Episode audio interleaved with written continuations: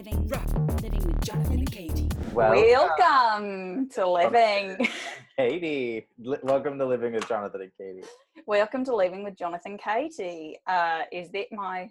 I cannot stop doing a fucking Australian accent, and it's ruining my relationship. I think. Well, it's because I did the Australian act. Well, wait, in your day to day, because we were. doing- Yes. Oh God. Well, no, really, what's happening? We watched what we do in the shadows because Chris had never seen it. You watched. the- wait, you watched the No, original. no, the, the original movie. Yeah, because Chris Oh, had never seen the original film before diving into that. Uh, and so then I just couldn't stop doing the accent, and he truly hates it. And then I was like, I'm gonna do it in bed and be like, oh no, that's the spot. oh yeah, get me deep into Barbie. Horrible. Oh Uh, my god. No, but you should honestly watch the show because there is a Mexican American gay gordito on the show. He's amazing. His name is Harvey Guillen. He's my new crush. He's my new like celebrity crush. Um, and he plays Guillermo on the show. It's really good. Yeah, I am very excited. Well, per your recommendation last recommendation last time, I started watching I May Destroy You, which is ten out of ten. We can do a recap episode or later, but um, yeah. But more importantly, ask me how my day was. How was your day, Katy? I became a cat mom. Now, I'm um, a mother. we I'm a have- mother. we have to okay we have to give some backstory for the viewers slash, slash listeners um because you have brought now two cat skeletons onto the podcast so we need to make sure that the cat that you're talking about is indeed alive or is I- the skeleton I would love to. Okay, let me just back up. I'll tell you the story. Um, number one, I did. I find out about this cat through a white woman named Karen. You're goddamn right, I did. wow Um, that's the only way to rescue a cat in this day and age, just through an, a reliable Karen. Um, oh i thought it was to rob a karen no, Just take, take a white lady's cat no, it uh, it's cute. It's an orange tabby, three months old. Don't know how he identifies yet. They identify. Um, he hates. Well, not he. He doesn't hate me, but he's not. He's not into it yet. You know, I thought we were going to be making a little "Hey Kitty Girl" music video together, and so far, as I told you,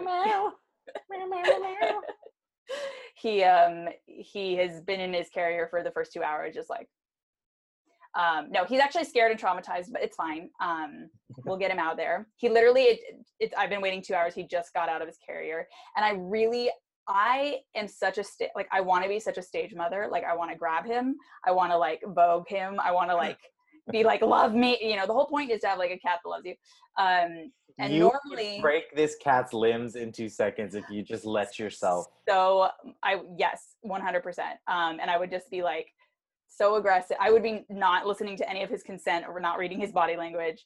Um, but I'm trying. But you know what? That was Katy in her twenties. I'm trying to push you know her personality onto cats. Um, now I'm trying to be older and wiser, and I really am trying. I'm literally like I told my boyfriend like I was like, don't even look, don't even look at the cat. Like act like like literally ice him. Don't even act like he's here because he needs to feel comfortable and do it in his own time. Um, but we'll see. And Let's he's go back- young. let's just go back to what you just said, which is that was me in my 20s when I used to try to push my personality onto cats. So that's very specific. And that's very telling. It is Very so telling. telling. Okay. Um so you are now not pushing your uh, personality onto cats and you're just trying to live and be free and let this cat come out when it wants to come out. literally i'm trying to practice being a good mother um, and just let the cat find itself be itself live its truth without me trying to push it into show business but i don't know how long that's going to last. As we know i was a model for cat fancy one of your Um, one of one of your um one of my favorite credits of yours. Yes. Um i but yeah i want i mean i want it to love me. Not that i want it i just want it to be cute. I want it to do things. It's also dude i just want it to love me. It is full on my familiar. It has my eyes and my nose and my hair. It's a male, but other than that, Are you me, sure you it's me just- drag. are you sure you didn't just turn your brother into a cat Honestly, same attitude. That's my problem. well you know what i'm drinking and this What? is basically equivalent to a cat okay, i'm drinking something called pera piña little pineapple. no pera piña, pear pineapple. Oh, pear So, pineapple. Basically, there's no pear in it, but it tastes like pear. Okay. Okay. So basically, this is Dominican horchata. With does it have cinnamon in it? No, but it is made from like rice. Ooh. You know how like horchata is made from like rice milk. Yeah. you know um and there is spices but it's it's basically like the pineapple skins and the pineapple leaves and the core i think um and you like boil it all together until it becomes this like weird witch concoction you know nike, Ooh. nike did it in the kitchen and i i just like you know peeked in but it it does have this like thick consistency and of course it's supposed to be served cold so I, i'm serving it chill but it is very thick and it is it is this drink that is made from rice so i guess that's where its thickness has come from but it's not like viscous it's just a little bit thick like you know horchata is like thick you know Yeah. but it tastes like a very pungent fermented pineapple blended with pear but there is no pear in the drink but because of the way that the pineapple skins and the rice and everything like mix it basically tastes like you're drinking like blended pear juice Then it is magic. It is a Yeah. full on spell. It's a It's- glamour. It's, a flavor gorgeous. glamour. Mhm. I have been totally into, I hate to say the word mocktails, let's just say concoctions as well. Um, I have been making cucumber, lime, mint lemonades. I made a blackberry mint lemonade. And my favorite, shout out to Sarah Bacon, episode three, four, whatever. She was first five episodes. Um, she was always posting about making like um, watermelon, lime, and mint fresh with ice, like fresh smoothie, like um, basically ices, but like Mhm. actually healthy style. right And I have just been sitting on my porch remembering Georgia and and sipping away. wait um that sounds good so it's a so watermelon good. what icy It's just it's just watermelon, squeeze of lime, and mint, and just blend it all together with some ice. It's so refreshing, and it's so much water.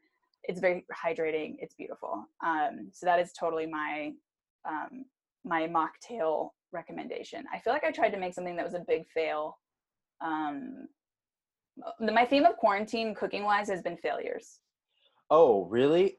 I, I had a success yesterday. You know what I cooked for the first time? This is the first time I cooked a proper risotto, like a real risotto with risotto rice. I I have never. I always make it too mushy. So my first time out of the gate cooking risotto, it was absolutely 100% perfect. It was so delicious. And do you want to know why it was perfect? Why? because when I was cooking it, Nike comes over he's like, "You don't need to like constantly be stirring the rice, right?"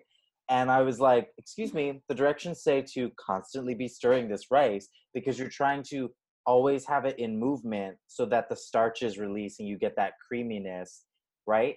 So I for 20 straight minutes was just pouring in um, animal stock into this uh, rice and it was animal stock that we made from a whole chicken. So we made this stock, and I was ladling it into the rice, and I was just like moving it around, and then um, of course I was like making shrimp and like roasted bell peppers that were like really soft and like you know delicious, and um, the risotto came out so good. It was like not too al dente and not too mushy. It was like just the perfect amount and I had like shrimp all over it and like beautiful multicolored bell pepper julienne.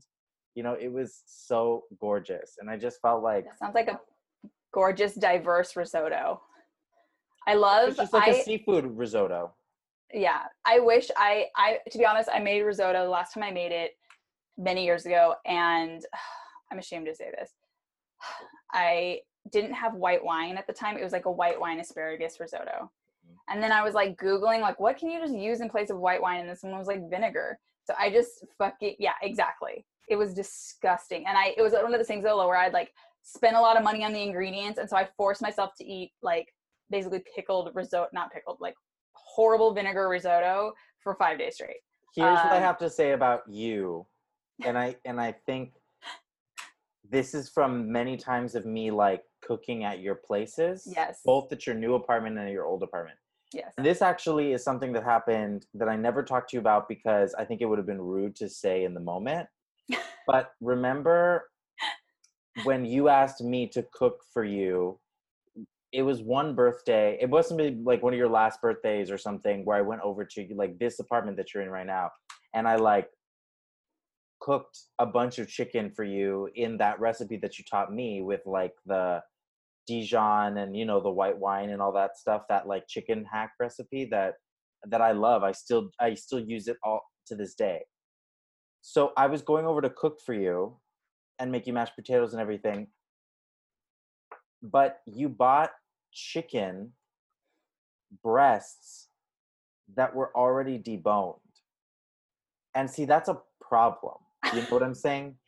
Um as someone who cooks it's like why would you do that? You know, like why would you get me chicken that was deboned? Like bones have the hueso has the flavor, you know what I'm saying? And so of course it came out as good as it could come out and you liked it. And so I didn't say anything. You, you were, and so I was doing my best to cook this like what I like to call dead chicken. I was So like Caucasian Caucasian chicken. Well, yeah, I, it's like you just get the. I like my favorite part of the chicken is the chicken thigh. Now the chicken thigh is like the most decadent, like beautiful, like luscious, fatty part of the chicken. But you got the like breast, and not not just the breast, the like boneless breast. So th- there was it was such a it was a healthy meal because there was no it was a very lean meat, right? Um, but it wasn't they didn't have that flavor and that fat that you get from like a chicken that actually has a bone in it, you know, especially like a really good cut. So I think your problem is, and I'm gonna tell you what your problem Girl speak. that you um you buy you you buy the really good quality ingredients, but you will miss an essential ingredient in the dish, like what you just said right now, with which is I forgot to buy white wine and then you replaced it with vinegar, or I mm. forgot to buy chicken with a bone, so here's like little skin flaps. Like that's what those are like crucial. Honestly, I I would disagree with something you just said, which is that I buy quality ingredients. That is not. I always buy like even with the chicken thing. I'm like, oh, it's probably the cheapest thing. I always buy whatever's cheapest, which is why I'm like Well, vinegar that's is wine. That's where I'm getting better. I am getting better, and there's more food in my fridge because I know that always horrified you. that yeah oh my god guys katy going over to katy's apartment she would literally have like a dirty water filter in there she would have like one sparkling like bottle of water she would have like a bag of i don't know like cherries and then like and then like a, a like a dozen eggs and like one always one loose bag of shredded cheddar cheese or mexican cheese or something. It's like literally i i am sh- i am shook right now by how much you know me because everything you described is like not hyper like that is exactly what is in my fridge. Yes. That And is cra- i am like astounded. Yeah. Now, the the the only time I've seen your fridge like actually stocked stocked really though is when you've been moving. I think I don't know if I don't know if it was because of the pandemic. Maybe it was because right at the beginning of the pandemic, we were still like doing podcasts uh, together in the like the we're talking about like the first week or two when no one knew what was really going on. Um, I remember your fridge being stocked, and I was like, "Thank God!" Like it, By which, fridge like- just gives me makes me relax.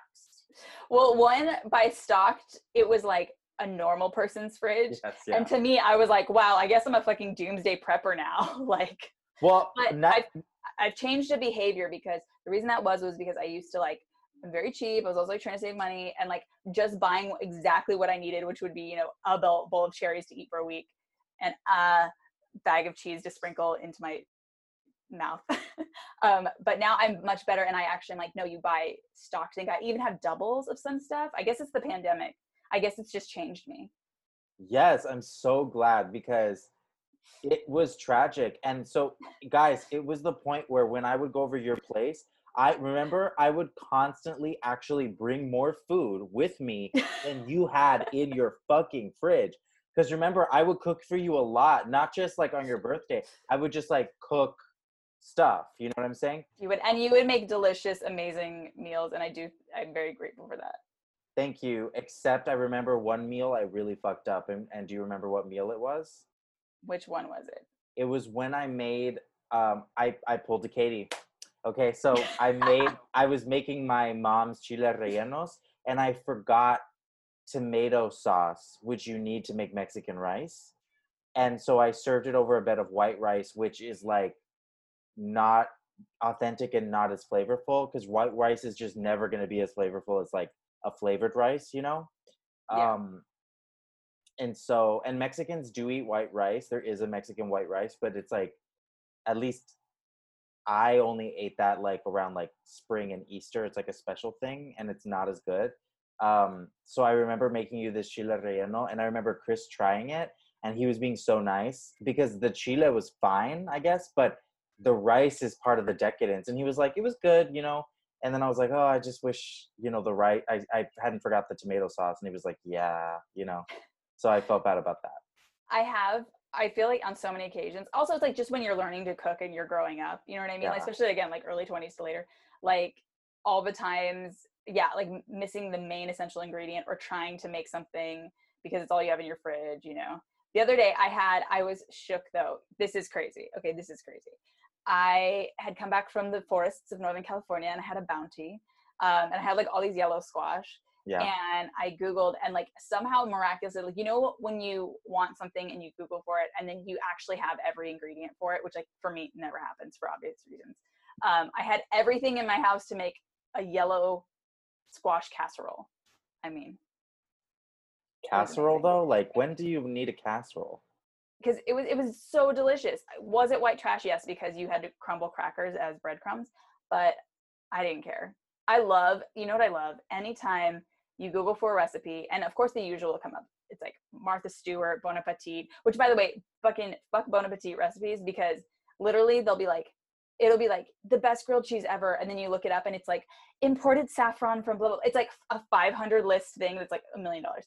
Anyways, know. I always go to like the search result that's like page eight or nine because it's always like Marianne Marianne Joe's kitchen or it's like Deborah Jean's pies and those women are like Midwest moms who shop at Costco and they will give me like the four version four ingredient version. So shout out to all the Christian stay at home mommy bloggers or whatever. I mean, honestly, I do have to say though, it is best to have like food where it is just a limited amount of ingredients. I don't love unless it's something super decadent and rich. A, and a food with too much going on sometimes is like not that great. The only time I think it's amazing is if you're making a sauce like a tomato sauce or a bolognese or a mole. Those sauces need a lot in them, but they like develop over time. But usually, I think it's best to just yeah, like you said, like like you make good stews and stuff like that. Like Katy also always has like frozen stew inside her freezer. Stew and soup, I am known for that everywhere. Like even at work, whatever, they'd always be like, eating your soups again. And I'm like, and I'd always say the one thing, it's a one bowl meal, honey. yeah, you love like efficiency and like Yes. you love that. I don't Um, have time for the rest. Speaking of Bon Appetit, though, what are you what what are your thoughts on like all the controversy going on over there? I mean, it is interest. It's like the last I knew was like some people were ousted, racist stuff. Well, the somebody head- appropriated something. Was it? Well, the head of the Bon Appetit um, guy who was on like a lot of their YouTube videos, um, the like the head guy, he seemed like really nice on the videos and stuff, but then it came out that he did brown face um, Oh. years back. So then he just immediately resigned. He was like, Oh. "I'm sorry, I'm out." But the major problem was because, of course, yes, brown face is bad, but what's even wor- more of a problem was that all the like chefs of color um, were not being paid either at all or they were being paid so much lower than all the white chefs and i mean all of them so um, they all were like transparent about what they were being paid and a lot of them were literally being paid like menial amounts of money for these videos and a lot of them work at bon appetit but of course all the like white chefs and editors and stuff like that they were um they were doing the videos in the test kitchen and getting paid way more money um and the ones of color weren't or no money at all.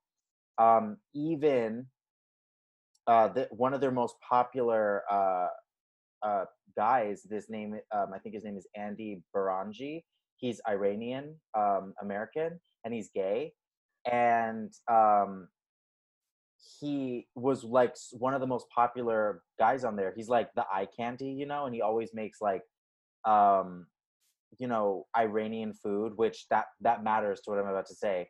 So he was a senior like editor there or a senior food editor or something. So he was like actually higher up on the totem pole versus some of the other like poc people who were there but he just revealed in january of 2020 that is when he first started getting paid to do videos for bon appetit and he had been a senior editor there for three years and he had been doing food uh i'm sorry he had been doing um the food uh, test kitchen videos there for years. So it took three years for him to even start making money um, at the videos, and only when people started to make noise about it, and because they promoted him to like a higher position. So they were in this like kind of thing of like the controversy's coming out, people are making noise, but we want him to stay, and we're promoting him. We have to like start paying him. So he only started getting paid this year and I knew that, and I knew it in my bones because uh, Nike was saying, "Oh, they're probably paid Andy, even though he's POC and and queer, because um, like he's like lighter skin and also like he's higher up on the totem pole." And I was like, "No, they didn't pay him. I know in my gut that they still don't think of him as like, you know, the same." Um, and adding on the gay thing and all that stuff and lo and behold that's exactly what happened he came out being like yeah i wasn't being paid and i was like i knew it i knew it you know crazy. so three of the like people um stopped i have writ- had they tried to give them a new contract saying you're Mm. going to be paid this and this and this they saw the contract as not a good contract they were like we just went from like getting almost nothing or nothing to then just like this shitty contract so th- what they Mm. were willing to give them was still less than what they were giving all these like white um uh, food editor people who were on the videos and so three of them left the like video channel. One of them stayed as a like to work at the magazine but um two of them left completely.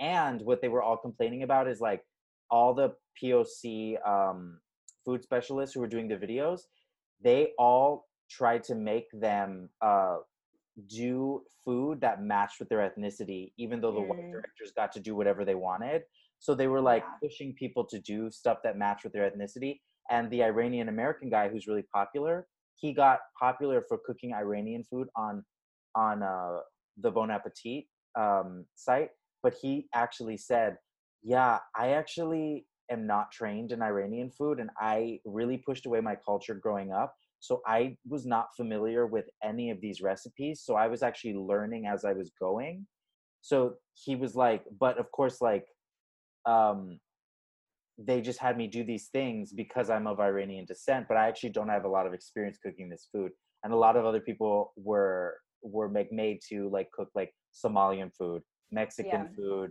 um indian food and stuff but i loved one of the women who left she was um indian american and she you could tell now looking back like that she was just very like not happy with certain things that were going on there because she would be like of course showing you how to cook indian cuisine and then she would be like she would just take an ingredient and she'd be like honestly you could have this ingredient you could not like it's fine like do whatever.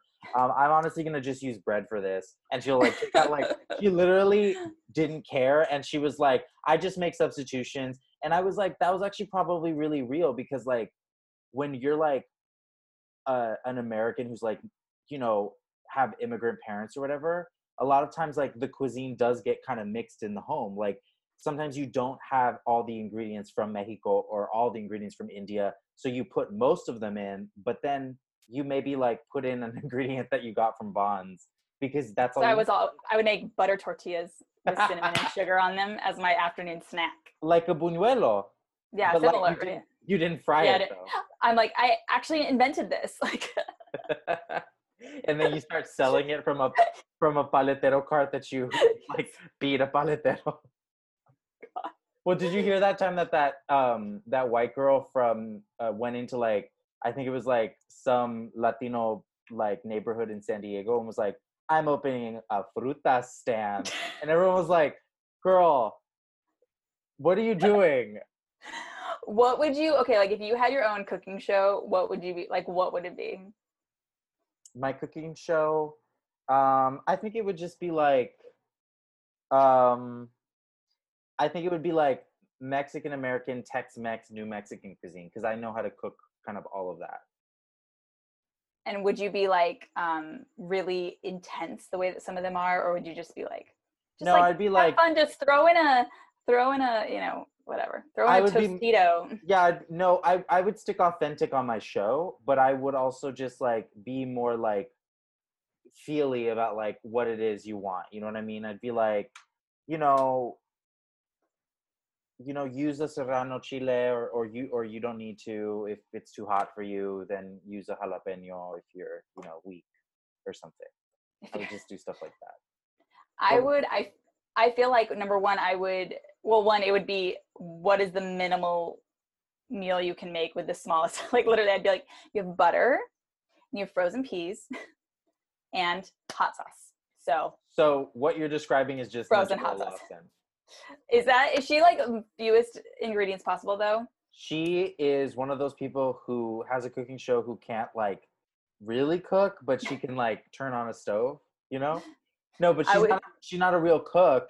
And she became huge in Britain and Europe because she's like sensual and like she's Italian and English and she has these like beautiful breasts and she just looks like a Renaissance painting. But her ingredients, like we were making fun of her today. Like we love her. I love her show. But her ingredients are literally like soft boil an egg and take this asparagus and dip the asparagus into the egg and there's your dinner like she literally is like it's an egg and an asparagus girl like i don't know what you want nike was telling me of an, a recipe where she was like i made a salad i cut up a red onion poured capers on it and then put two sprigs of parsley salad like that was like it's an onion caper parsley salad you know I would do yeah, I would do a lot of salads. I would be like soup town, you know, soups and stews and such. You know what Katy- I love? Katy, Yes. there was a Christmas episode of Nigella. I need, I'm gonna send it to you after this, where she was like, "Fruitcake. I don't bother making fruitcakes. That's why I think you should buy it from the store." So she takes out this fruitcake that she bought from the store, and she was like, "So when you want to get a fruitcake from the store, just dress it up a bit." She got out all these like dried candied fruits that she bought from the store, and she then just started to she put an egg wash and a sugar wash on top of the the already made fruitcake and she's like and just glue the dried candy and fruit onto the top of the cake and then she like glazed that and it was just like this fucking cake with all this like dried apricots and shit on it and she was like voila and i was like that's not a recipe that is not anything it's more like she's like half cook half homemaker you know what i'm She's saying She's like crafting with foods basically. yeah I do okay, I had a phase. I mean I still I do like to bake and I do love cake decorating. And in high school, I don't know, I was really into it. I got like my little bag and my little tips and whatever. and I remember I bought I had this book, I still have it at my mom's, and it's like literally I think it's like the art of the cake. And it's like these like porn food porn, um, incredible decorated cakes and like recipes. And it's a lot of like sugar frosted pansies and stuff. But my favorite one that I did recreate one year for Valentine's Day is a cake that looks like a truffle box with its it's like a heart-shaped cake and it has a like a fake lid open so it looks like an open truffle box and then you put truffles inside it. So the whole thing just looks like a chocolate box. Ooh. And did i make it? Yes. Did it fall apart? Yes. And did it look like a chocolate box? Absolutely not. It was But it literally just like taste good. Well because i whatever my i don't know the construction was off because you cut it in half so that there is an actual lid and then you like wrap that in fondant and put it to the side. Like you like lay it on there, you know, so it looks like a presented open Right. chocolate box. Um, but it was like structurally quite unsound, and it basically I ended up having to put in so many toothpicks to like hold it that it just looked like the Hellraiser head with like a chocolate ball in it. but I'm so proud that I tried to make it, and I did. What I have, I'm trying to think of the most layers I've ever put in a cake. Oh, I would love to make one of those cakes where you know they split all the layers and then they put the filling in between and it's like a 21 layer cake and it's like the piece is like this big, but it's because all the layers have been cut super super thin. That looks amazing. And I've done, I've made the rainbow cake before, which every basic bitch has. Um, that was a seven layer. Um, I also, oh, have you ever had an icebox cake? Mm-mm. It's interesting. It's like all vanilla wafers. You could do vanilla or chocolate. You like not crumble them up, but you just like lay out vanilla wafers, and then you just put like fresh, um, fresh made whipped cream. Then another thing of vanilla wafers, fresh, and like literally you can do it to like twenty layers, and then it just sits in the kit sits in the um, fridge for like two hours, and then everything, all the vanilla wafers have like softened into kind of like their own cake layers. It's That sounds um good. I would eat that. I would add strawberries to it, but that's it. yeah. Ooh, a strawberry shortcake is nice. I love um, anything marzipan. A princess cake that's like ra- traditionally like fluffy raspberry with an ar- almond coating is a dream. You Um, love that princess cake, but I do have to say, because I worked in a Danish bakery, seeing a princess cake get made is amazing. They are hard to make. They're so I've never been able to make one. Also because they're domed, which I still don't understand how they like do it. It, it needs it's um like sponge sponge cake, raspberry, fresh cream, and then covered in marzipan. Traditionally a green marzipan. Exactly. They did it with cream marzipan. No, but they you literally have to make enough cake to where you can actually cut the cake into a dome. Oh, into the dome. into the dome and in fact um the what the cake maker in back when i worked at the da- danish bakery she's danish and she i didn't realize she was on like a bunch of those food network like baking like shows like cupcake wars and stuff and i'm like oh that makes sense that's why you're able to like create a dome like make this square cake that's like the layers this big into a dome she was able to like carve things to look like pigs and stuff like that and i was like oh this is like your thing okay I love that would be my alternate my alternate career would just be cake baker, a little pastry pastry maker. I find it so um, soothing and beautiful. And like you know, on Instagram or whatever, you see those like photos of um, like when they ice cakes in like two seconds, or they do the like um, kind of what you were describing. The what do they call it? Like a raw edge cake, which is where it has frosting between the layers but none around it. It's the like rustic cake, you know. naked it's a naked cake it's a naked cake yeah Yeah. um or like watching them make like um like ro uh like all the frosting roses or all the crazy like lattice work or watching um i mean i just love everything made out of marzipan especially when I- it's i just love i'm such a midway i'm like i just love when it's not something it's not a sweet thing but it looks like you know like Well, i love when your- they make a bag of doritos but it's actually marzipan.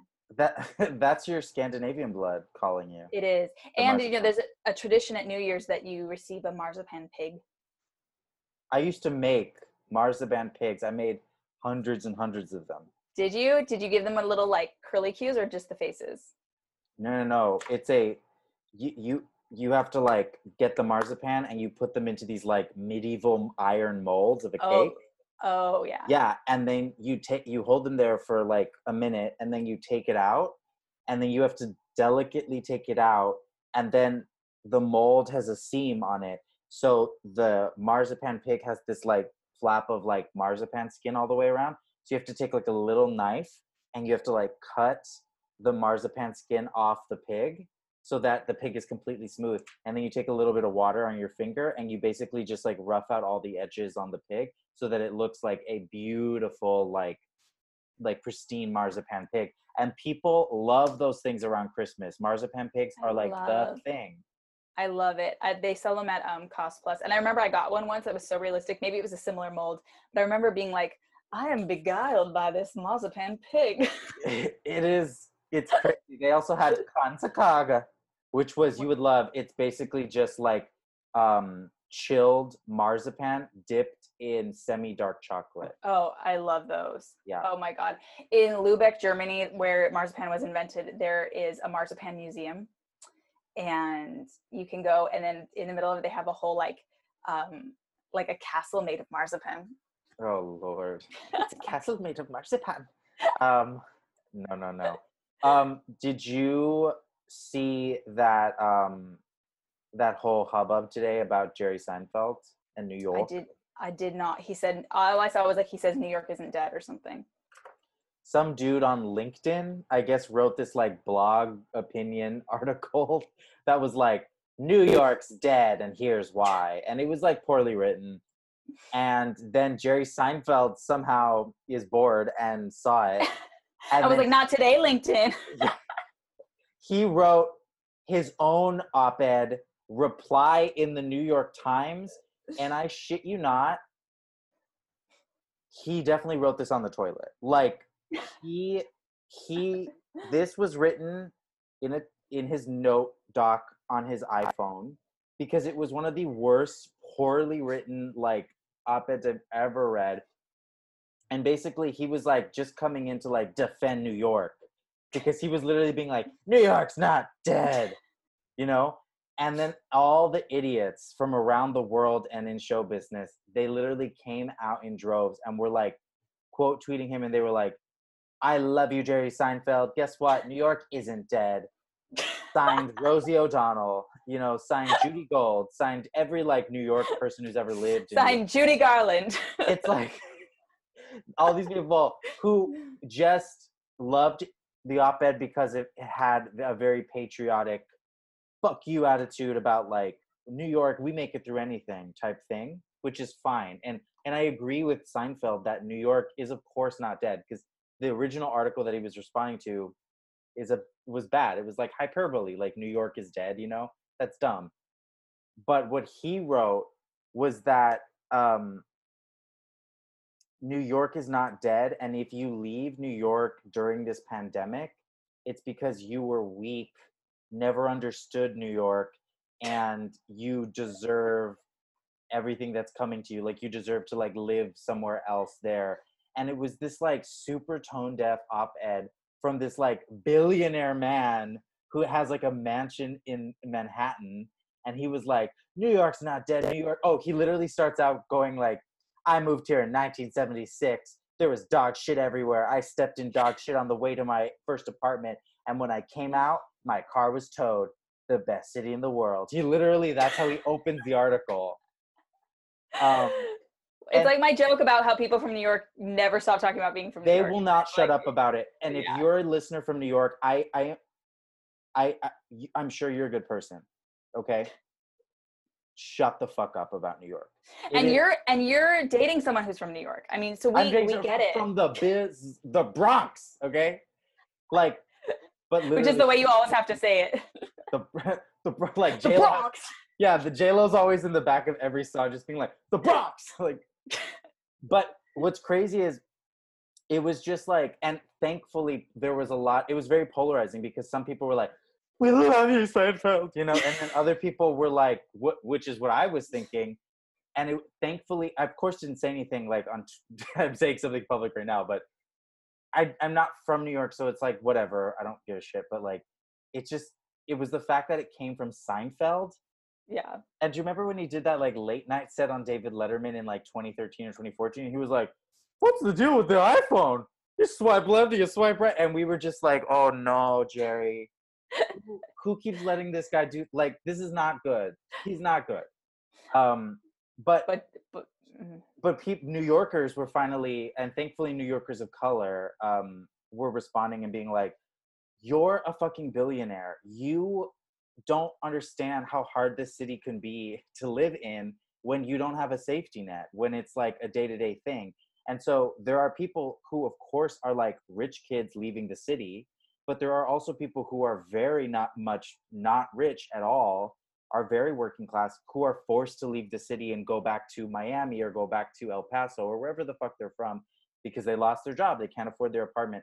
And there are people who are trapped in the city because they're from there, they're and they've been there for generations. They don't have an outside network as much. So they're trapped in the city and they're having a hard time. and it's just like he had an opportunity to talk about like the discrepancies in like how a place can be dead quote unquote meaning like unlivable for some people and like an amazing place still for others like him. And people were like nothing your new york it can always be your new york because you can afford to live there. Like you can afford to keep going to your same haunts that you've been going to since the 70s because you you don't have to worry about money you know? Um and it was just so tone deaf and i just could not believe at how many people were like retweeting the article like journalists were retweeting this article and i was like i can't believe it. This is not a well this is just dumb. This is like it doesn't matter. It didn't say anything. Like why did why not you why not like donate a hundred million dollars to the city of new york? Why not uh talk about like hey i love new york but can we like make this city more livable like back when i was living here in the 70s but he never thought that way back then like you never he never thought like oh is this city like safe for everyone? Like he just i hate him. Hey, but you're talking about New York here. It's just like well, I will say, I know, new york's not dead. I'm just saying he- jerry seinfeld is like no, I know. you know when someone's like someone says something stupid so the new york not dead guy he said something stupid right? Like that's dumb. New york's not dead of course and then you think someone's gonna say something smart like oh th- that was so dumb someone this guy's gonna say something smart and then they say something so left field and so stupid that you're like wait now we're in an argument with like two stupid people Well, you know who has a cookbook? His Jerry Seinfeld's wife. of course he Callback. does um, that same thing happened to me when I wrote about Bakersfield being dead. so I get it. bakerfield not dead that's what i responded i was like i grew up in bakersfield and by grew up i mean i've been there once and I bombed there twice. So who's really the Uh, resident now? Um, um, I think we're at time. The cat's starting to meow. I think he's call- Ooh. I think he's summoning me. or he's getting ready to take a little shit. Shit. No. Wait, do you have a litter box set up? I do, and I need to literally like I'm trying to get him like f- introduced to the whole thing, but he literally, I mean, he's barely come out. So I'm like, girl, I got to show you your food and your shit show. So yeah. Anyway. All right. Well, I think that's a perfect way to end. Living glam, living rock,